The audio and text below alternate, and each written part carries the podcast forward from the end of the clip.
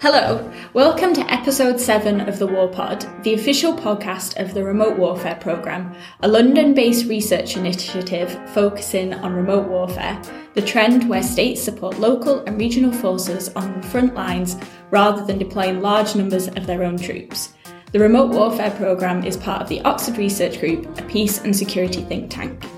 I'm Abigail Watson, and in this episode, I'll be joined by my colleague Megan and Ulrike Franke from ECFR to discuss drones and the future of technology in conflict. So, Ulrike, we started working together when the debate around remote warfare was dominated by drones and this idea that they could revolutionise war. Could you briefly tell me a bit? I know this is also your PhD question, so briefly is the, the strong word here. um, could you briefly highlight how you approach this topic and what what side of the debate you came down on this idea that it could be the new big thing in, in war? Yeah. Um, so first of all, thanks for having me. So yeah, as you say, this kind of question of whether drones revolutionize warfare was indeed the kind of main question of my PhD. So there are many elements to consider it, but to just kind of break it down or to kind of share some of the results of my study. Um, so I looked at how certain states, armed forces of states, use drones in military operations. I looked at how Germany, the United Kingdom, and the United States use drones, military drones, and um, I have some idea of, of, what France is up to.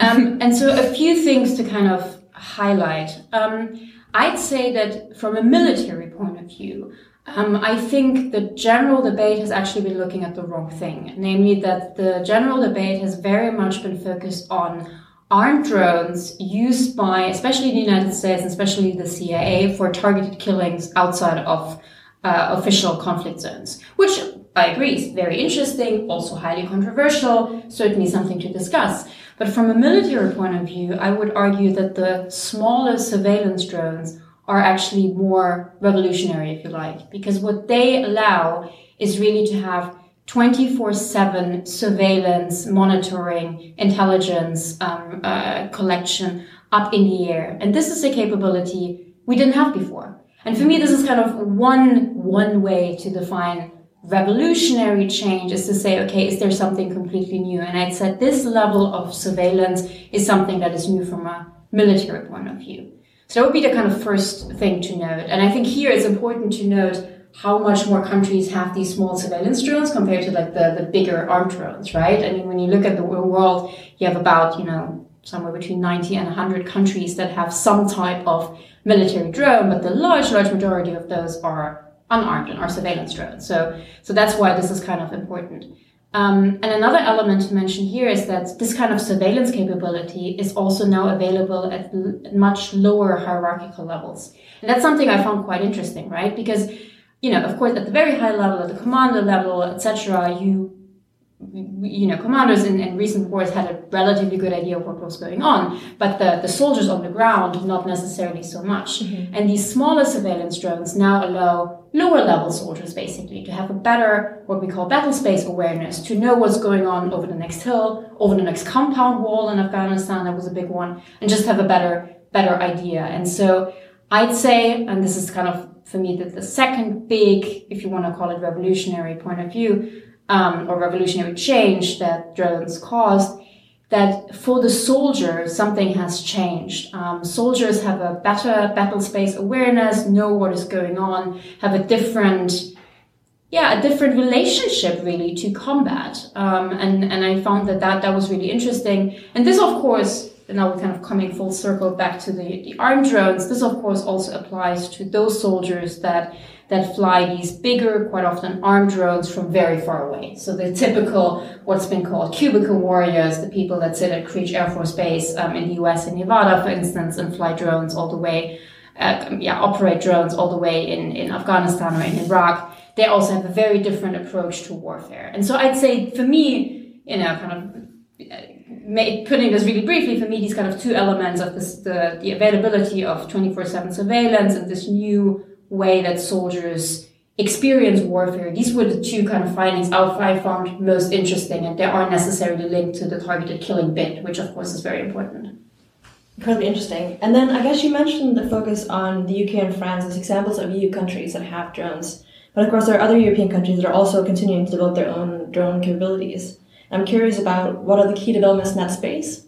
Um, so who has drones and who doesn't, and does it matter which European partners have drones and their capabilities? Yeah, I mean, a lot of European countries actually have drones, and a lot of it, a lot of it goes actually back quite a long time. So we tend to think of drones as a relatively new military technology, but it it really isn't. So there have always already been drones in like the Vietnam War and in Kosovo in the nineties. Um, so so we've had drones, military drones before.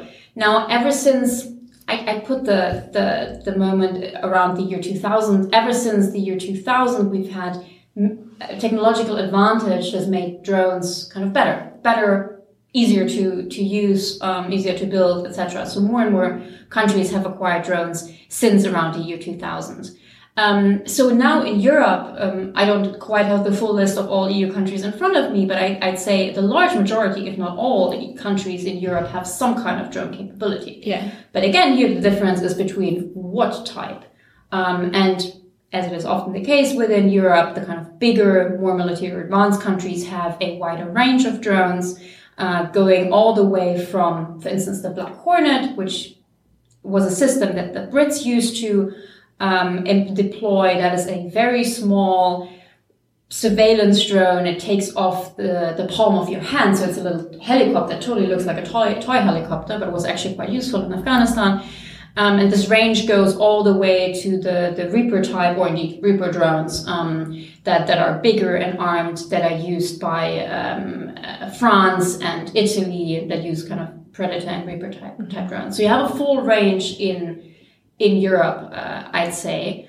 Does it make a difference? I mean, it depends on, on whether these countries want to want to work together. Um, generally, in Europe, quite often when there are military operations done by European countries, uh, equipment tends to be lacking. So um, there's that. But um, so far, we haven't had any major situation where where it, it massively mattered that one country had drones and the other other didn't. But um, yeah, so all over Europe, countries do have drones. And the and Germany, Germany has I think five or six, or at this point even seven different types. Um, France, you mentioned Italy. Uh, etc. They all they all employ military drones one way or another. Mm-hmm. Great. And then I have a question about so on the 30th of September, um, Al Shabaab attacked an American base in Somalia, which I'm sure you've been working quite a lot on, um, where the Americans trained members of the SNA, but also apparently deployed drones against armed groups. Um, and I'm curious what you think that says about the risk of blowback from those targeted by drones um, when we go to remote war. Yeah, I mean that's been a big discussion, right? Whether it's actually counterproductive to to use drones, and here we're really in this territory of of targeted killings, of using drones yeah. outside official battle spaces, um, and and very famously we had American commanders that said, you know, for every insurgent or every person we kill by drone, we create, you know, a few a few more, and so yeah, it's this yeah. kind of reinforcing circle. Um, I find this quite hard to generalize because here it really isn't about the technology as such, but about the tactic. Yeah. And in some cases, this can totally be true, but then it could also be true if you were bombing with any other kind of means. Yeah. Um, and in other cases, it may not be. In other cases, it it is a legitimate military tactic. These kind of um, targeted killings or also decapitation strikes. This can totally work, and it doesn't always mean that there's going to be a blowback. So I, I would be very careful to kind of generalize over kind of saying that this technology is going to lead to that kind of blowback. What needs what needs to blowback is the way you use it, mm-hmm. and that there's, that this is a an, an issue in several areas around the world. We've definitely seen, yeah, absolutely. And I think that's been something that's really dominated the debate over the, the last few years. But I, I think what seems to have mobilized opinion recently is moving beyond Europe. The use of drones by so-called rogue states or non-state actors. Yeah. You saw that, I think, with Gatwick over Chris, during the Christmas period at the end of last year. And then also more recently, the fact that drones were used to target Saudi oil facilities with quite a low tech being able to wipe out, I think it was about 5% of the global oil uh, global oil. I think, yeah. Mm. Yeah. I, I, I guess I'm I'm interested to, to hear your take on how much these developments could be revolutionary or could could be at worth all the, the concern that they're generating. Yeah, I think this is a really interesting question. I think the non-state actor use of drones is fascinating. So first one point. What's been really interesting to me is that, as I said, drones have been around for quite a long time, but they were in exclusively military technology for decades, right? Yeah. Even in the early 2000s, exclusively military. And then at one point, the civilian use and commercial use took off. And now every one of us can buy drones that are actually like very, very good um, from Amazon. And I have a drone at home, and like lots of people, lots of people do. And then what happened is that these drones kind of came back to the battlefield um, in by the use of non-state actors. So you had non-state actors that, you know, at first pretty much bought these drones by Amazon and, Yeah, yeah, and yeah. then used them um, for their own, yeah, military operations, if you like. And now drones, uh, non-state actors are also uh, producing and making and building their own their own drones. So that's kind of an interesting development.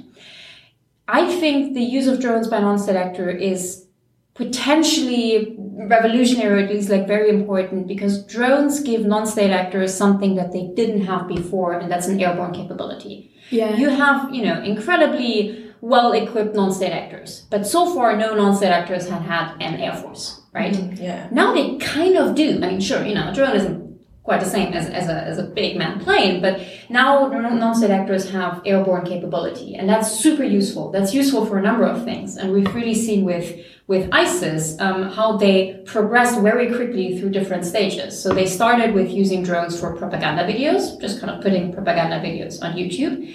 Then they went and used drones to well, spy on, on enemy bases, so basically classic intelligence, surveillance, reconnaissance. Then they started booby trapping these drones, um, flying them into a, a base or near soldiers and exploding them. And then they started to arm these drones, being able to kind of uh, drop grenades from these drones and reutilize them. And this, you know, within a really short time span.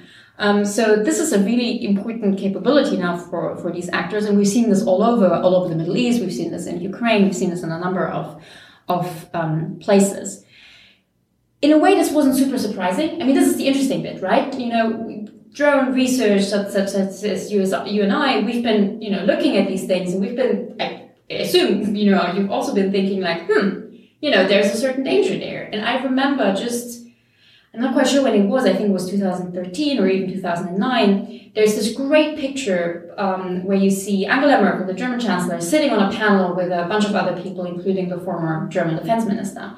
And in front of them, you have a, a drone flying. And Merkel kind of laughs. The defense minister looks a bit like annoyed because there was a whole debate about drones at this point in Germany. Um, but no one really reacts. And this was a, a, panel discussion where one of the opposition parties, the Pirate Party, flew a drone next to the panel to kind of protest U.S. drone, uh, sorry, German drone policy.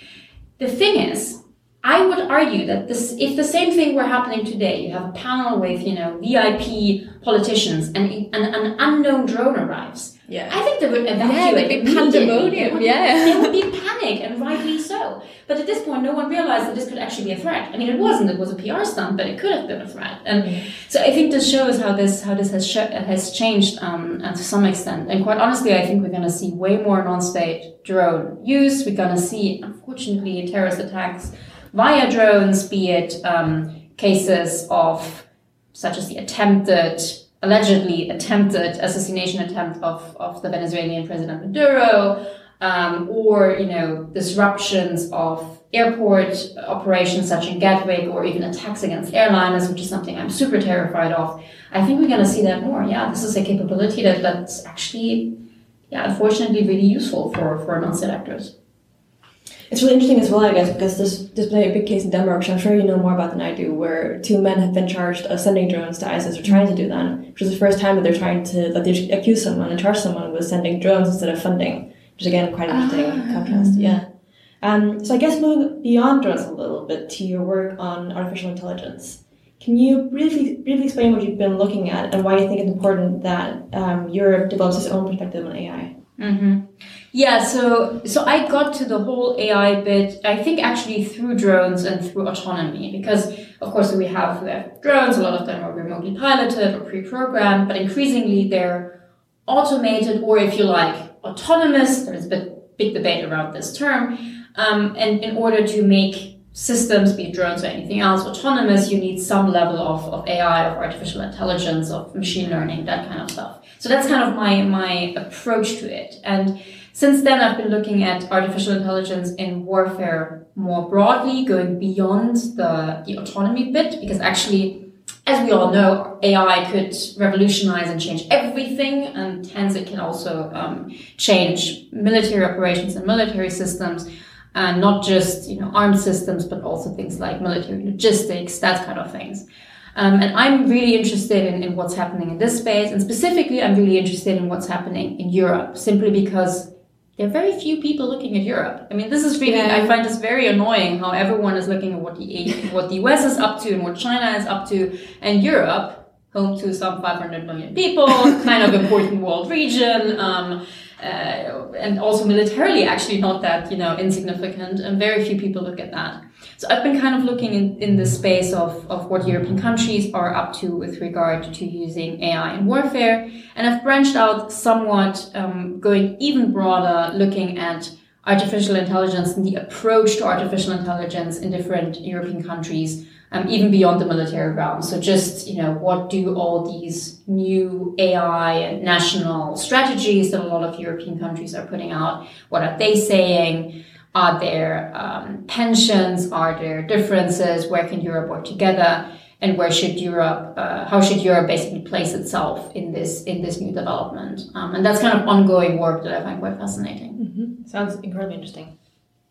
Um, I, I guess maybe this is a bit tangential, but it's something that we've spoken to a few former officials about, including Larry Lewis, who spoke about it on the podcast with you and Liam, didn't yeah, he? This idea that we also focus on the detrimental impact of AI, that it, it could it could lead to more devastating wars. But he his argument is that maybe there's a space for AI to be sort of more humanizing to get rid of some of the horrors of wars. Certainly his angle, which he, he comes from a civilian protection background, he's often argued that maybe advances in AI can, AI can help in targeting and help reduce civilian casualties. Mm-hmm. What what is your take on that? What do you do you think it's all bad?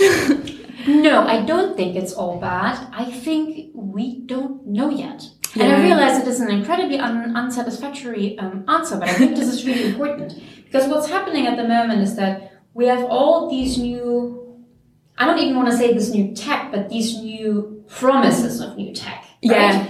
And we can absolutely imagine a lot of AI being used for, sorry, a lot, uh, we can imagine AI being used for a lot of different military systems and AI enabled military technologies. At this point, however, we're at the very beginning and we don't really know yet which technologies will be those that will be used in the military realm um, over others. And there are different options, right? I mean, drone swarms is one that I find really interesting, not just because it's drones, but also because it's kind of quite clear how this can be a new military capability. Um, AI-enabled cyber warfare is something I find very scary, but you know, this is this is definitely um, something. But there are lots of other possible AI enabled military technologies. So we don't quite know yet what will be on future battlefields. And then, and this is really important, we also don't know yet how they will be used. Yeah. Because the kind of theory of, of revolutions in military affairs is always that it's not just about the new technology, it's also about how you use it. Yeah, so yeah, there are basically two levels of uncertainty here where we don't quite know what the technology is going to look like and we don't know how it's going to be used or how it could be used. But then we try to kind of predict something that comes out of this. And this yeah. is what makes it so, so tricky. So I think, you know, he's, he's right insofar as AI can enable more um, efficient, more precise, and just generally like better warfare. But it can also, you know, have, you know, terrible implications. And there's always this debate about, you know, making weapons better doesn't necessarily mean, you know, less war or less mm, victims yeah. or hopefully it means less civilian casualties, but, but the kind of repercussions of all of this I find very tricky to know, and we're very much in the kind of speculation area here. Yeah. And I guess in, it also speaks to a secondary issue, which is um, something that we have seen at times in the military and UK government planning that you see a problem and new technology can fix it. And so unless you unless you have a clear problem set where you you say AI can address it in this way, just saying more technology will improve our effectiveness in the future mm-hmm. is not a good strategy. and as you say, there's also then a question of what will the next problem be, right? Yeah. I mean, think about drones. Um, as I said, so around the year 2000, drones were taking off. Haha, bad pun. Um, but you know, around the year 2000, there really was in my thesis, I say the stars aligned for drones. Um, and one bit of it was purely technological. And that would have basically happened, you know, without anything else. Because here we're really talking about the same technology that made smartphones, you know, possible and ever better. These also help with drones. But at the same time, the stars also aligned because of, you know, the, the war on terror and the, all of these wars following 9-11. So there was a real need for a very specific capability in especially the US military and then also elsewhere. If that hadn't, ha- hadn't happened, maybe the kind of technology that again came together at this time would have been put together differently and would have been used differently. And so what you describe is, is, is very much the same thing. Like what are the new the new gaps and the new um, risks and the new capabilities that we're going to need in the in the future, and how will AI be used to fill this? Mm-hmm. This will be a part of the the equation. And once again, this is very difficult to predict because it just depends on yeah the future or the future in general and like political future and future warfare. Yeah. And do you see anything coming together that makes you think that AI might be close? Or when do you think that AI will be a part of the way we conduct warfare on a more regular basis? I mean, it already is. And this comes back to this terrible question of what AI is anyway, right? Yeah. I mean, you know, you can spend hours on this. But so just, I've just come back from, from Helsinki actually, where there was a, was a conference on the EDF, the European Defense Fund. And they had a, a whole day, a whole panel on artificial intelligence in mm-hmm. warfare. And one of the French representatives, um, representatives that was on this panel, he said, I mean, we're talking about future capabilities, sure, but also the next Rafale model will have some elements of AI because they're mm. using AI in effective maintenance. I mean, this is this is AI in warfare, if you like, mm-hmm. but it's not quite the, the Terminator that a lot of people are imagining. So basically, my answer is to some extent it's already there. You can definitely already already see it. Um, but it's it and yeah, but we're not quite yet at the kind of fully AI enabled, let's say, autonomy or mm-hmm. or AI enabled um, cyber warfare. But with every day, we're basically getting closer to it, and there are already technological element elements in these weapons that are AI enabled. Mm-hmm. And then you did an excellent interview for our website a while ago that can, all the listeners can find on our website, uh, in which you spoke about the portrayals of drones in science fiction. I'm curious. yes. the Terminator has already come up. Yeah. so, what can the study of the portrayal of drones in sci-fi tell us about their use in reality? Mm-hmm. Yeah. So, I mean, as a lot of people who work in this kind of realm, I'm a big science fiction fan, and I find it very interesting to kind of read science fiction and, and see what's what's portrayed there. Um, so, first of all, of course, it's important not to think of sci-fi as kind of attempts to accurately portray the future. That's mm-hmm. what the majority of sci-fi authors isn't trying to do. Um, so we shouldn't kind of go too far and say like, okay, this isn't science fiction, so this is what we're gonna see. But I think some, you know, sci-fi portrayals of drones give us some ideas of where it could go. Um, so I've been reading this this novel called Droneland, um, where basically, you know, you have drones for almost everything. Um, you know, surveillance drones, police drones, paparazzi drones, delivery drones, that kind of thing. So a future where the sky is filled with drones. And this is one possibility. This could happen. Um, at the moment, there are kind of legal hurdles mainly, some technological, but mainly legal. But this is a possibility. So it's kind of good to read about this and, and see how these authors are thinking through the, the challenges that may come out of this. Um, but also, I think that science fiction can actually be a great tool of communication. So sci-fi has already influenced all of our ideas of the future of war and the future of technology. And in a way, it's a bit um, problematic, maybe, that so much portrayal of AI in in sci-fi is negative, right? The Terminator, it's HAL, it's like you know that kind of um, that kind of thing. Um, but there are also ways of using sci-fi to communicate, you know, positive um, developments. Um, uh, I love the Iain M. Banks culture series, that where you have a lot of you know positive examples of of how a future with AI could look like. Um, and of course, you know the kind of prime example of this is uh, Peter W. Singer and August Cole's uh, Ghost Fleet, which is a yeah, sci-fi speculative f- uh, fiction novel written by a, an author and an expert on you know the future of warfare and policy, etc. And they sat down together and and wrote a sci-fi novel about the future of war, kind of using the tech that we have at the moment that we are developing and that we can imagine. And this was actually a great tool of communicating how the future could look like. So. Yeah, we should all be reading more sci-fi. We should think more about uh, science fiction, and then maybe use other references than the Terminator, even though I realize I totally used the Terminator reference until.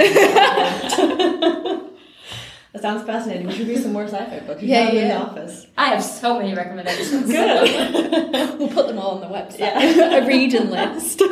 That isn't really the policy recommendation that I thought was going to come out of this Oh, podcast. know. But I, I feel like that makes it all the more interesting and maybe a good place to end. I think so. Thank you very much for your time. It was an incredibly interesting discussion. My pleasure. Thank you for having me. Absolutely. And thank you to all our listeners for tuning in as well. We hope you enjoyed the discussion as much as we did. For those of you who want to read more in depth about the topics we covered, we put links to any research or publications that we've mentioned in the episode's notes. Um, if you want to stay up to date with the remote warfare program, you can stay. You can subscribe to our newsletter by clicking on the button at the top of the page. You can also follow us on Twitter. Our handles are at orginfo and at remote underscore warfare.